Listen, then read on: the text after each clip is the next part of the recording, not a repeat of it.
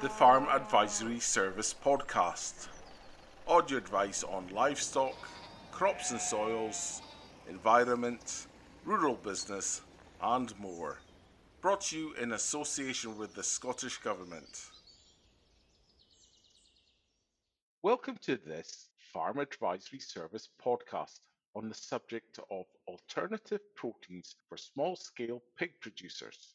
My name is Ross Mackenzie and I talked to Jos Houdijk, head of the Monogastric Science Research Centre at the SRUC in Edinburgh.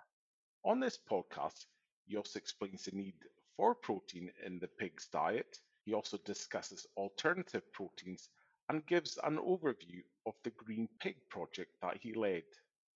Thank you for listening, and please remember it is illegal to feed any pig any catering waste.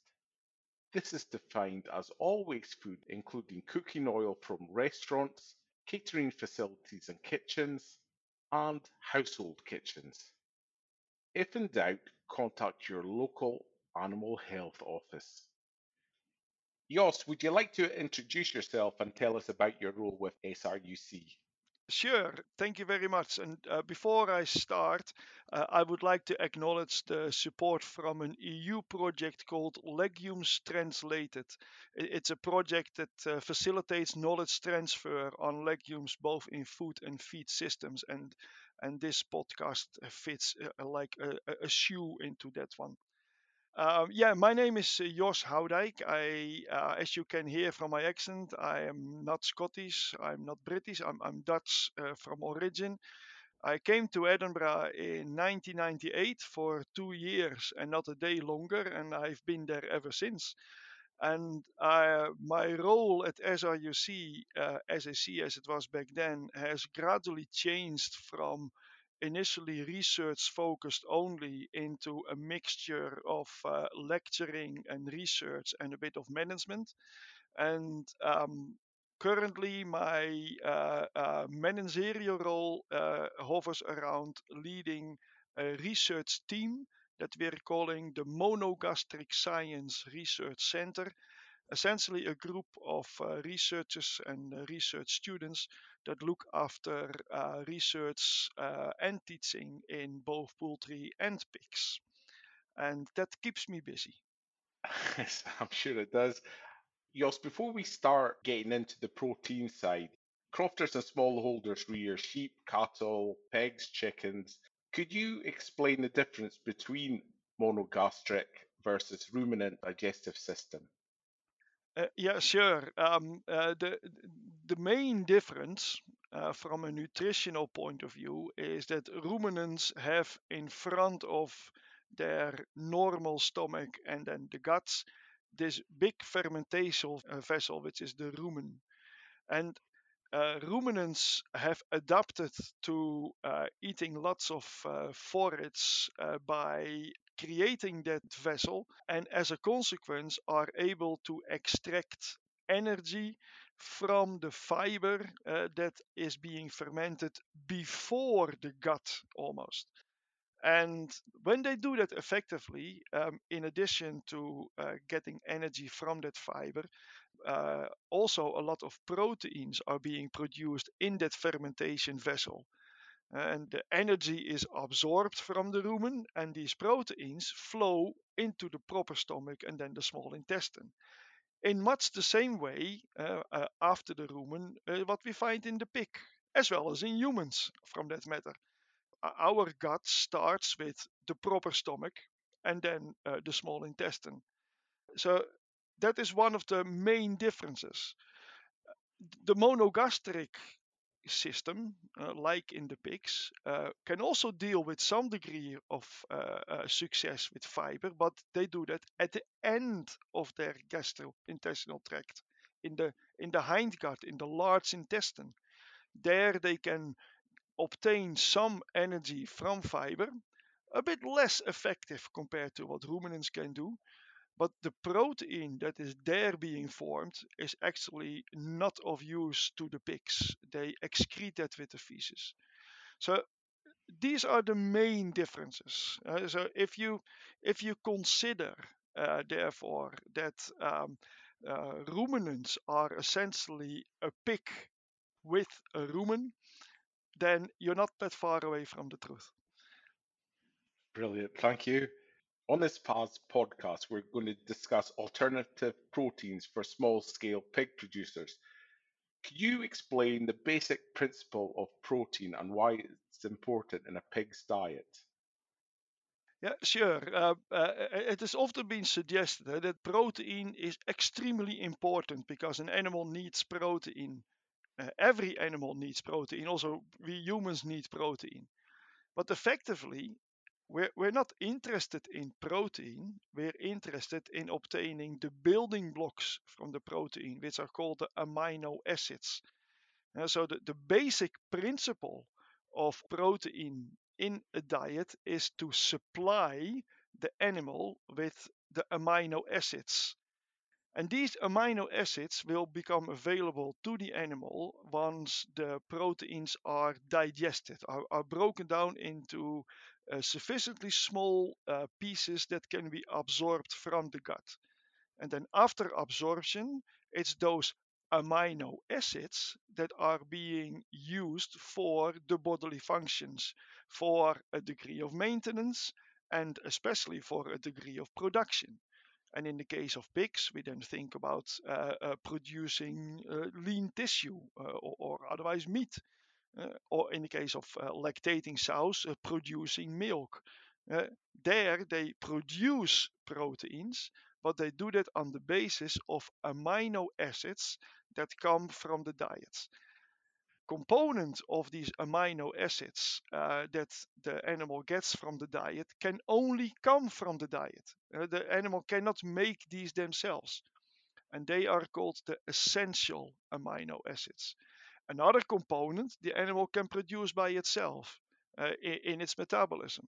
And these are called the non essential amino acids. Uh, so, therefore, uh, when you uh, break it all down, the main reason why an animal needs protein in the diet is to ensure that there is sufficient amount of essential amino acids for the bodily function post absorption. Okay?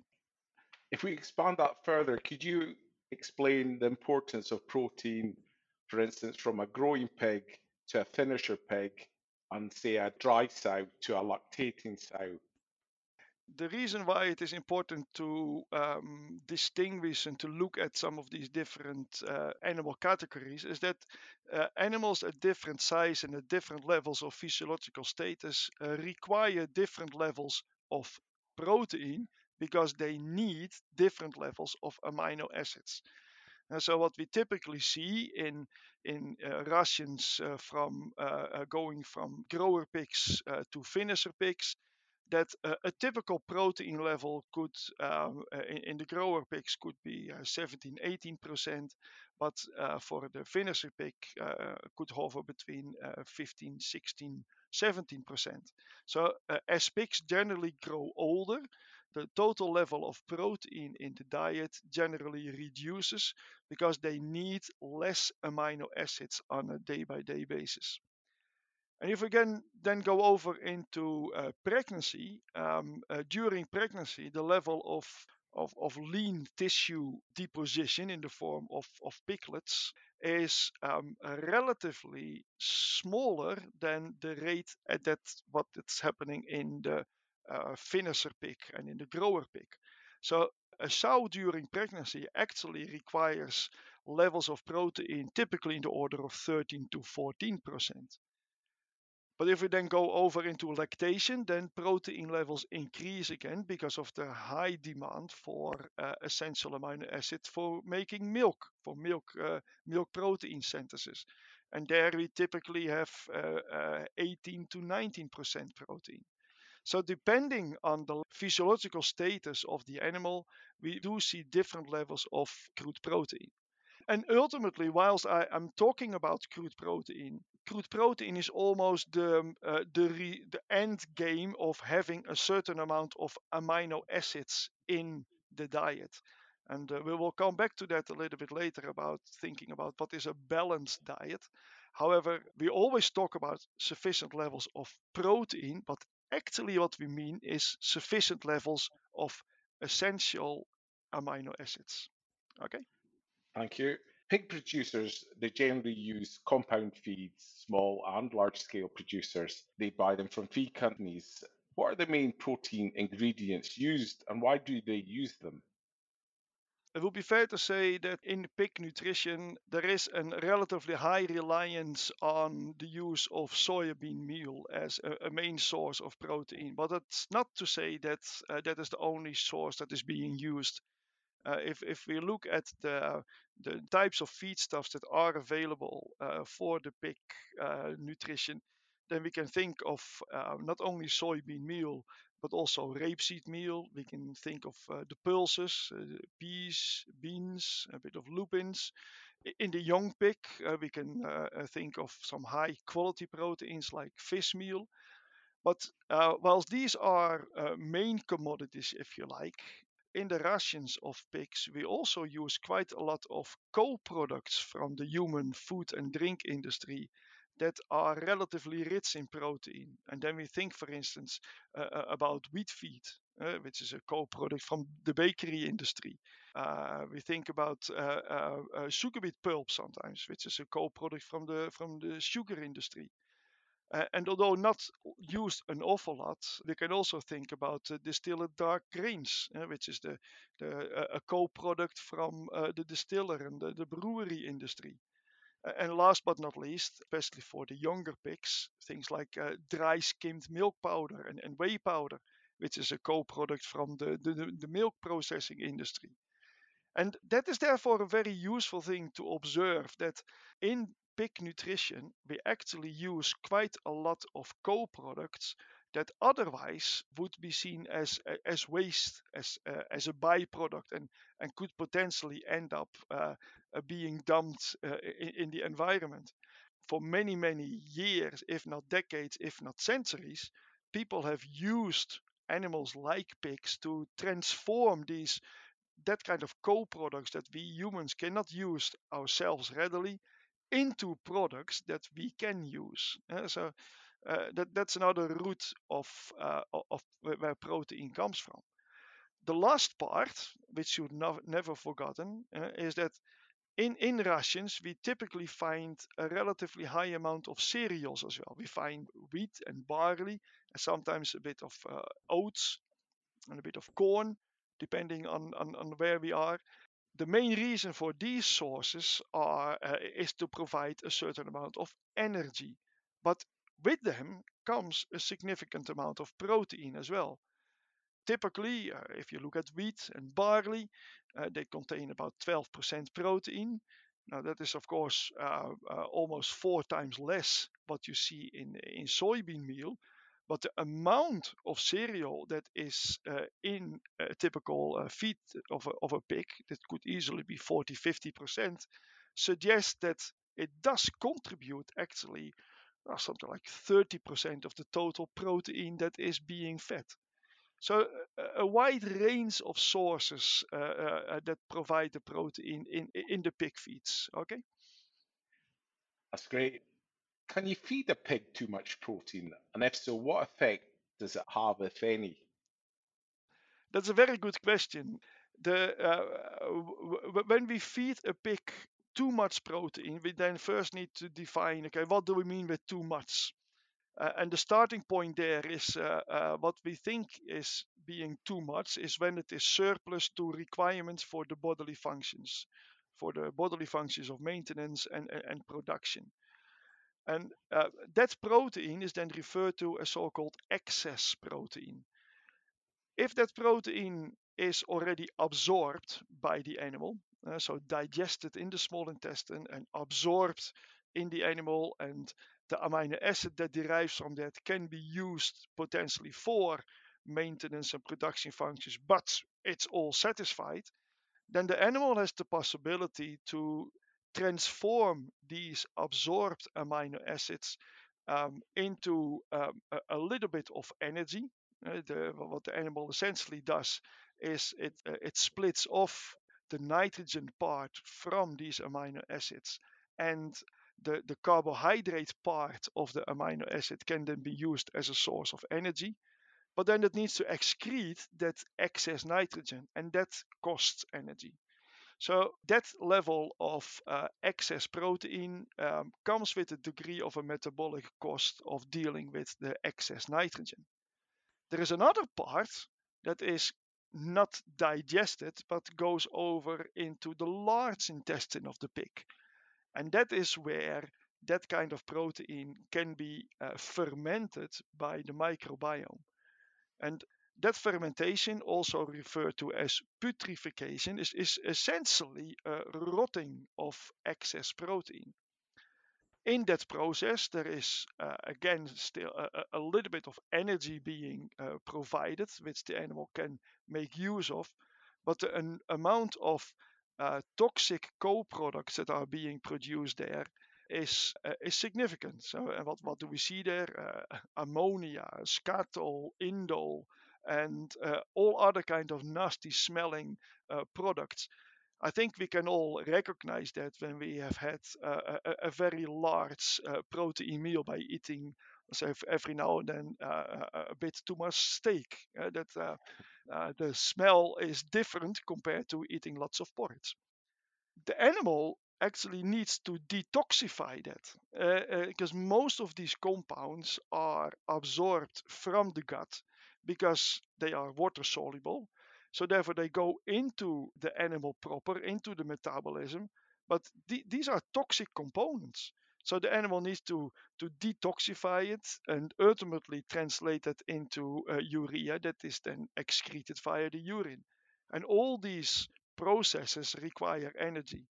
Uh, so excess protein has uh, only a slight amount of benefit, but but more detriments, and should be we should try to minimize that as much as possible. Okay. Well, yeah, that's brilliant. Thank you. That explains a lot there. So that's really good. Thanks for that. We're talking about small scale pig production, and these crofters, small scale pig breeders, they use, tend to use more traditional breeds such as Gloucester, Old Spot, and Tamworth. These breeds tend to grow a lot slower how would you consider protein in their diet? Uh, th- that's a good question because in the absence of uh, knowing a little bit more about it, uh, uh, uh producers can be forgiven to um, use uh, standard diets that the more conventional producers use. And when they do so, they essentially then feed a diet that has uh, relatively uh, too much protein uh, relative to the amount of energy that is in that feed. And the reason why that is is that uh, uh, because of the slower growing breeds of their of their properties, uh, their the outcome of that is that the products that are being produced, the um, the typical pork chop from a, a Gloucester Old Spot or a Tamworth, will have more fat compared to that of uh, a large white pig, for instance. And that means that for every unit that this pig is uh, producing in terms of weight gain, it actually it's genetically designed, if you like, to put on more fat rather than protein relatively. And if you then feed that animal the diet uh, that otherwise is fed to a pig that is uh, genetically set up to put on relatively more protein rather than fat, then um, you quickly see that there is an imbalance. Uh, so the, the strong suggestion, therefore, for uh, the feeding of the more traditional breeds is to actually use um, protein levels that are somewhat lower compared to that of uh, uh, the conventional farmer. Okay. That's great. Thanks. Taking that a bit further, would you then, for instance, feed it as a young pig, possibly a higher protein feed, whereas a conventional farmer would then continue feeding it higher protein? Would, is it more a case you would feed it a finisher feed a lot quicker? If you know what I mean. Uh, yeah, I, I, know exactly what you mean. So the the um, the reality is uh, that when it comes to uh, uh, formulating feeds for these traditional breeds, that we have to recognize that the detailed information that we know for designing diets for the more conventional uh, breeds is simply not there uh, for the uh, the traditional breeds.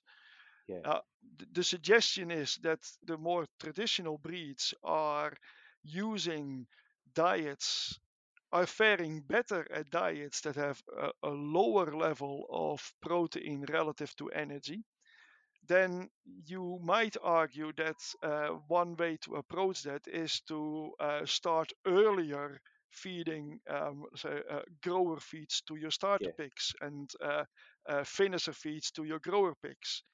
Uh, in, in, in my view, that would fit better in terms of what is being offered relative to what is being required.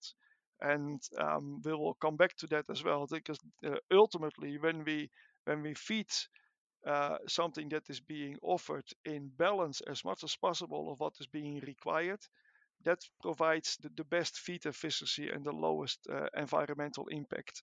But I think we'll come back to that towards the end as well.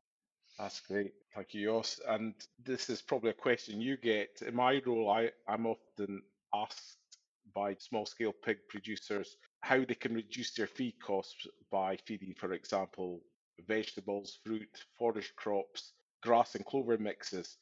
Do the likes of veg, forage crops, and grass have any nutritional value which can reduce the amount of compound feed used?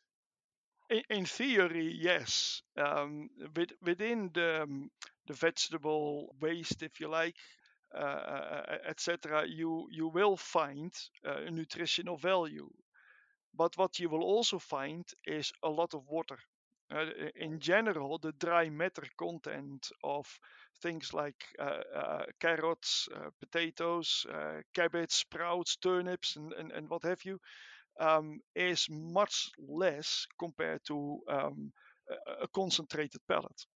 As a, as a, as a whole commodity, um, the, the, the, the level of nutritional value could very well be only 10% of that of a, a, a typical grower pellet uh, ingredients simply because there is lots of water that comes with the commodities. So, provided that you can actually uh, have sufficient intake to account for that, there is certainly a degree of nutritional value to be obtained. However, um, you probably are unable to get sufficient levels of intake simply because the, the animal doesn't needs to deal with all that excess water. Uh, uh, so that, that, that's one thing. The other thing what you were referring to was forages, uh, and um, th- th- there is some suggestion that, um, especially uh, when you're looking at, for instance, silage feeding, uh, that um, uh, for sows, um, sows can can can actually do quite well with silage and forage in general. But that's because sows have a very well developed uh, hindgut uh, where they can take quite a lot of, uh, of that fiber and turn that into energy. Uh, and as a consequence, um, uh, sows can actually re- rely quite a lot on their hindgut fermentation to satisfy their energy requirements. And in, in that way, um, sows and cows are more balanced compared to what people might think the thing to observe there is that uh, uh, by feeding uh, um, uh, you will do that in order to bring in enough uh, energy. But you don't bring sufficient levels of protein and therefore amino acids and trace minerals and vitamins, etc. So you do need to keep your eye on on these missing ingredients. But some studies have suggested that if you have a good grass silage, that uh, four kilograms of grass silage intake can replace, from an energy point of view, uh, one kilogram of typical feed nuts. And um, yeah, there lies uh, a priori a, a, a cost saving, provided that you check your nutrients, that you don't lose out on specific amino acids or uh, uh, minerals and vitamins. So therefore, um, if you do go down that route, uh, consider that um, you want to supplement it with a so-called balancer that provides Eh, a certain amount of protein mix and, and, minerals, trace elements, and vitamins, etc. The last thing to note uh, is that uh, you do need to make sure and check that what your what you want to feed is safe. If you um, Vegetable waste is fine if it comes directly from the producer, but if it goes via the kitchen, it's banned. Whether or not it has been cooked or whatever, that's almost uh, beyond the discussion. So if you have a nice relationship with uh, the local supermarket to get uh, batches of carrots that have not been sold, uh, absolutely no problem. If those carrots happen to go uh, with a, a, customer who decided, no, I have too much, uh, I'm just gonna bin them, I'm afraid that then is not allowed. Uh, and you can already see here that, that this is a rather murky area. So if if you have the opportunity but you are in doubt, uh, I strongly suggest that you check your uh, local animal health office uh, for the right guidance on that. Okay. Yes, that's great. That's a very good point. Thank you for that. As you said, your soybean meal is at present the main protein ingredient in pig feed fed in the UK. With environmental impact and high price of soybean meal, using alternative protein is a really key subject. You led the Green Pig project with other SRUC researchers to investigate whether homegrown pea and faba beans could replace soybean meal in grower and finisher diets. Would you mind giving us a quick overview on this project and its results? I would certainly like to do that. Thanks. Um, bear in mind that this was a three and a half year project with only a couple of minutes of time. I will uh, try to give the highlights. Okay. So um, the main driver for this project was try to undertake some work in order to increase the confidence of using uh, peas and faba beans to replace soya. So peas and faba beans as an alternative uh, feed ingredient for uh, grower and finisher pigs. And we started by uh, um, looking at a wide variety of uh, peas and faba beans with, uh, the, to ask the question, is there um, variation between peas and faba beans when it comes to uh, their nutritional value for, uh, for farm animals and pigs in particular? And we came to the conclusion that although we do see some variation in the levels of protein, uh, the, the, the, composition of that protein uh, the, the, the amino acids that I mentioned earlier is actually very, very similar between uh, the wide uh, range of varieties of, of peas and faba beans that we are um, uh, seeing being grown in the UK. So, from that point of view, uh, following some further tests also to look at their nutritional value in the form of digestibility, um, we came to the conclusion that when it comes to pig nutrition, peas are peas and beans are beans. And uh, uh, it is the protein level that will decide how much uh, to go for. But then the question comes, okay, how much can you actually feed? And in the in the feed industry, um, uh, there has been uh, uh, some studies done many decades ago that showed that uh, when you feed too much peas, you get uh, um, diarrhea in your pigs, uh, you get an off flavor in the meat, and as a consequence, um, uh, peas were uh, deemed to be no good for, for pigs. And, and high levels of beans, well, we, we all know uh, from ourselves that too many beans might give some gastrointestinal upset and uh, that wouldn't be any different in the pigs. So there has for a long time been a a kind of baseline knowledge on the basis of some earlier studies that suggested that uh, they are not good uh, in terms of uh, uh feedstuffs. However, the faba beans and the peas will have uh, changed in their varieties. And the varieties that we're using now are not the same anymore from um, not even three, four years ago, let alone uh, 30, 40 years ago. So in this project, we therefore start to ask the question, uh, how much of the current levels of uh, the current varieties of peas and faba beans can we use? So we did a series of so-called small-scale um, scientific studies at both SRUC and with colleagues at the University of Nottingham. And we fed pigs uh, up to 30% of peas or 30% of fava beans. Um, and at that level, uh, removed all the soybean meal. So that was quite an, an, a risky strategy. But in these small scale studies, we actually observed that the pigs were growing at the same rate. They were uh, uh, the feed intake was the same, so the feed conversion, the feed efficiency was at the same rate. And we could also measure in the, um, uh, both in the feces as well as in the meat that these kind of uh, uh, uh, myths around a negative impact on, on meat quality and inducing diarrhea was absolutely not the case. In if anything, we saw that when we fed a bit more uh, faba beans, we got uh, feces that was slightly firmer. And when we fed more peas, we saw uh, uh some of these uh, uh, off flavor in meat actually being reduced rather than increased. So th- these myths were debunked.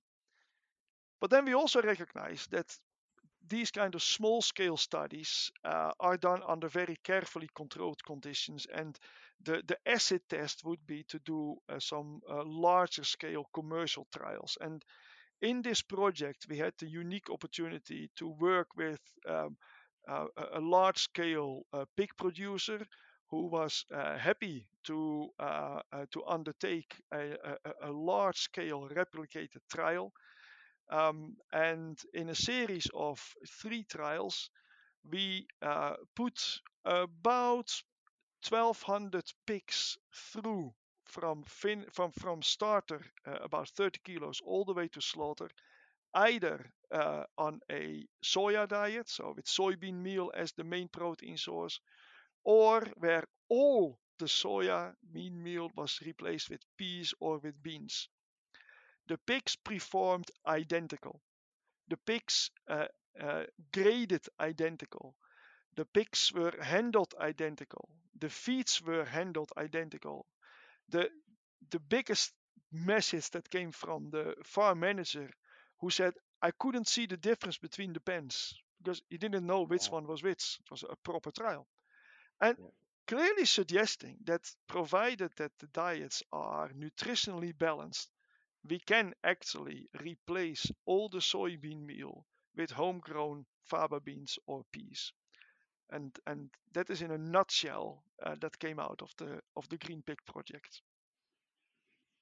That, well, thank you for reducing it to that. It sounds a really interesting project, and we'll have links that the listeners can find out more about it if they do so wish to.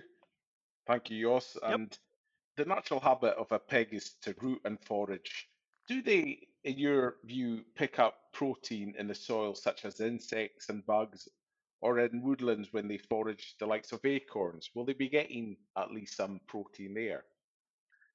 Uh, they will certainly get some protein. Um, um, both the scientific and the practical question is how much would they get from that? And if we were to know how much they get from that, how much can we save from our uh, uh, supplementary feeding uh, accordingly. And this is where um, we honestly don't know. No. We um, uh, th- th- there is no data that can uh, uh, inform reliably on this. I, I seem to remember somewhere that the, the grazing and rooting behavior could supplement in the order of 10% of the daily allowance uh, for for protein and energy. But uh, that is something I have brewing in the back of my mind, and it may very well be um, one of those uh, uh, uh observations from many decades ago that have never been readdressed. And um, uh, from a, a, researcher point of view, I have to conclude that we certainly don't have current data how much that would entail. But it would be interesting to know because if we if we reliably know that, for argument's sake, uh, 5% or 10% uh, uh, nutritional value on a daily basis, both in the form of protein and energy, uh, let's not forget that, if that does come from uh, the, the foraging, then um, we can probably reduce to some extent uh, the supplementary feeding. you might argue um, if you have pigs that are uh, um, able to forage in that way, um, you, you, can almost do your own experiment. Uh, um, if you uh, um, feed them slightly less and you really don't see any delayed finishing or any uh, uh, uh, differences in behavior and growth rates and etc., then probably you were feeding too much beforehand or you actually made the pigs a little bit lazy yeah, because uh, feeding the pig what it can eat just because you put it in front of them is easier than uh, uh, asking the pig uh, go and find it yourself um, so the, there is a degree that you can look for by uh, uh, manipulating slightly what you do on, on, on a day-to-day basis and, and, and, and, and look carefully what how your pigs react. But the bottom line is we, we really don't have hard data on that, I'm afraid. That's fine. Thank you for that. On a recent FAS podcast, we covered the subject of future applications of insect protein for agriculture is the pig industry looking at insects as a form of protein? Uh, they're certainly looking at it from a uh, an interesting new commodity point of view. Um, my latest interaction with um, uh, the UK feed industry suggests that um, uh, there is still a decent amount of further development of that potential needed before uh, there is a real uptake of that in the mainstream pig feeding. Because, like with the reliance on soya bean meal, uh, if insect uh, protein were to become a, uh, a new mainstream feed, and there is all reasons to think that that might be the case, um, what the feed industry would be looking for is a consistent supply in order to um, dedicate some feed bins uh, for that. Uh, because ultimately, uh, at a feed mill level, if eh, uh, there are empty feed bins, that is a cost. So feed bins are always full. And if a new thing comes along, then something else needs to go. Eh, uh, and therefore, uh, they need to be extremely well informed and sure about such a, a, change into a, a new direction. And the big driver there is consistency uh, and uh, a continuous supply throughout the year, which is one of the main reasons why uh, the animal feed industry as a whole has become so reliant on soybean meal.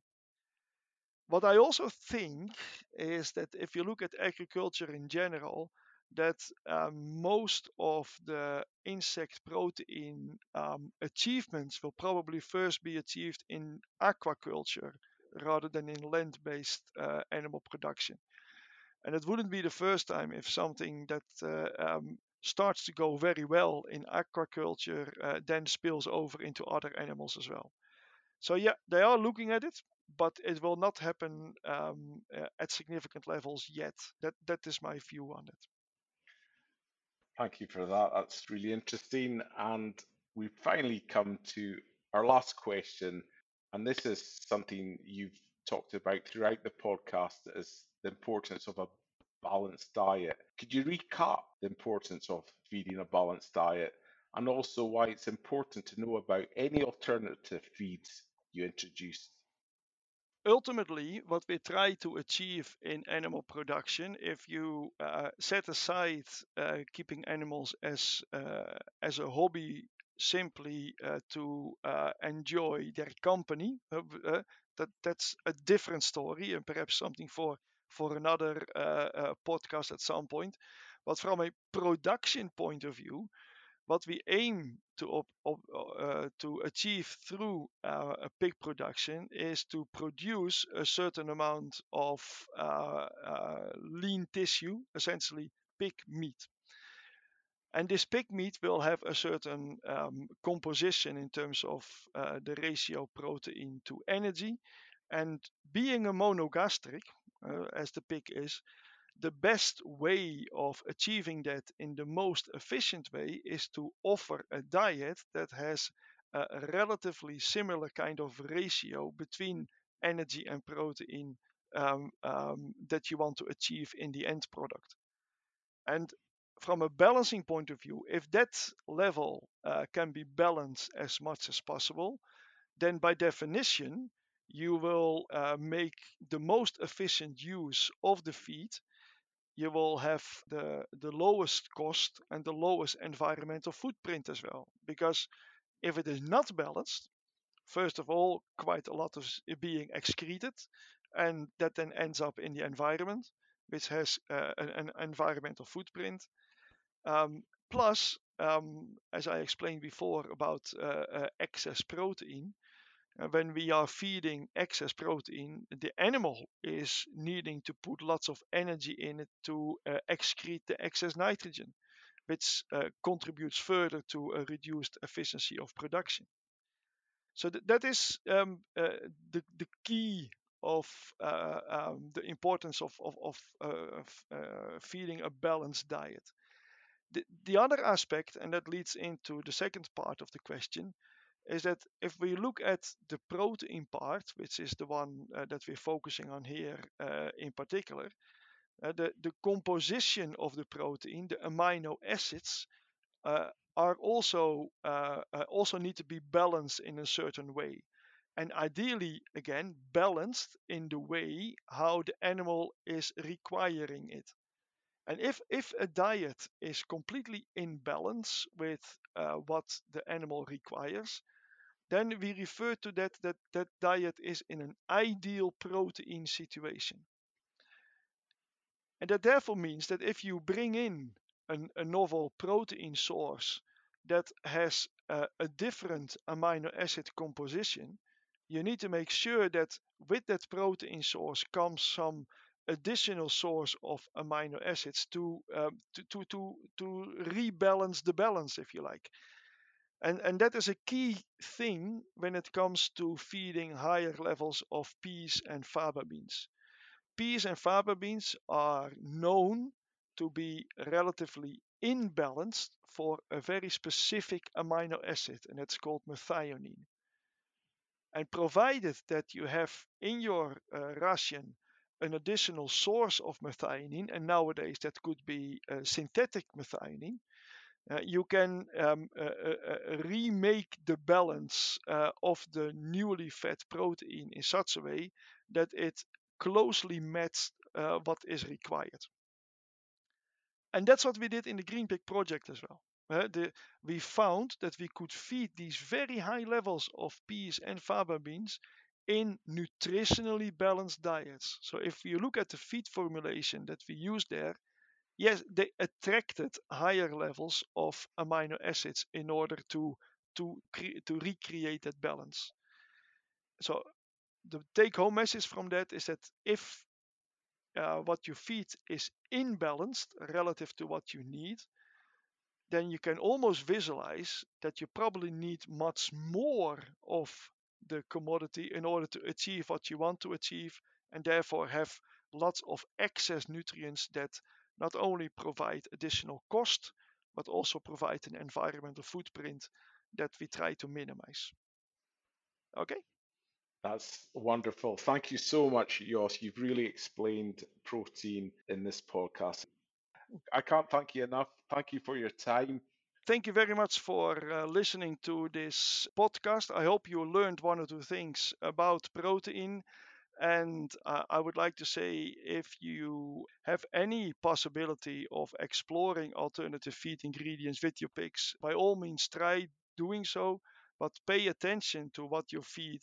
Uh, especially when it comes to uh, the uh, the levels of protein and the quality of it, because simply feeding high levels of protein is not necessarily the way forward. High quality protein at the right level is probably the best way. Thank you very much.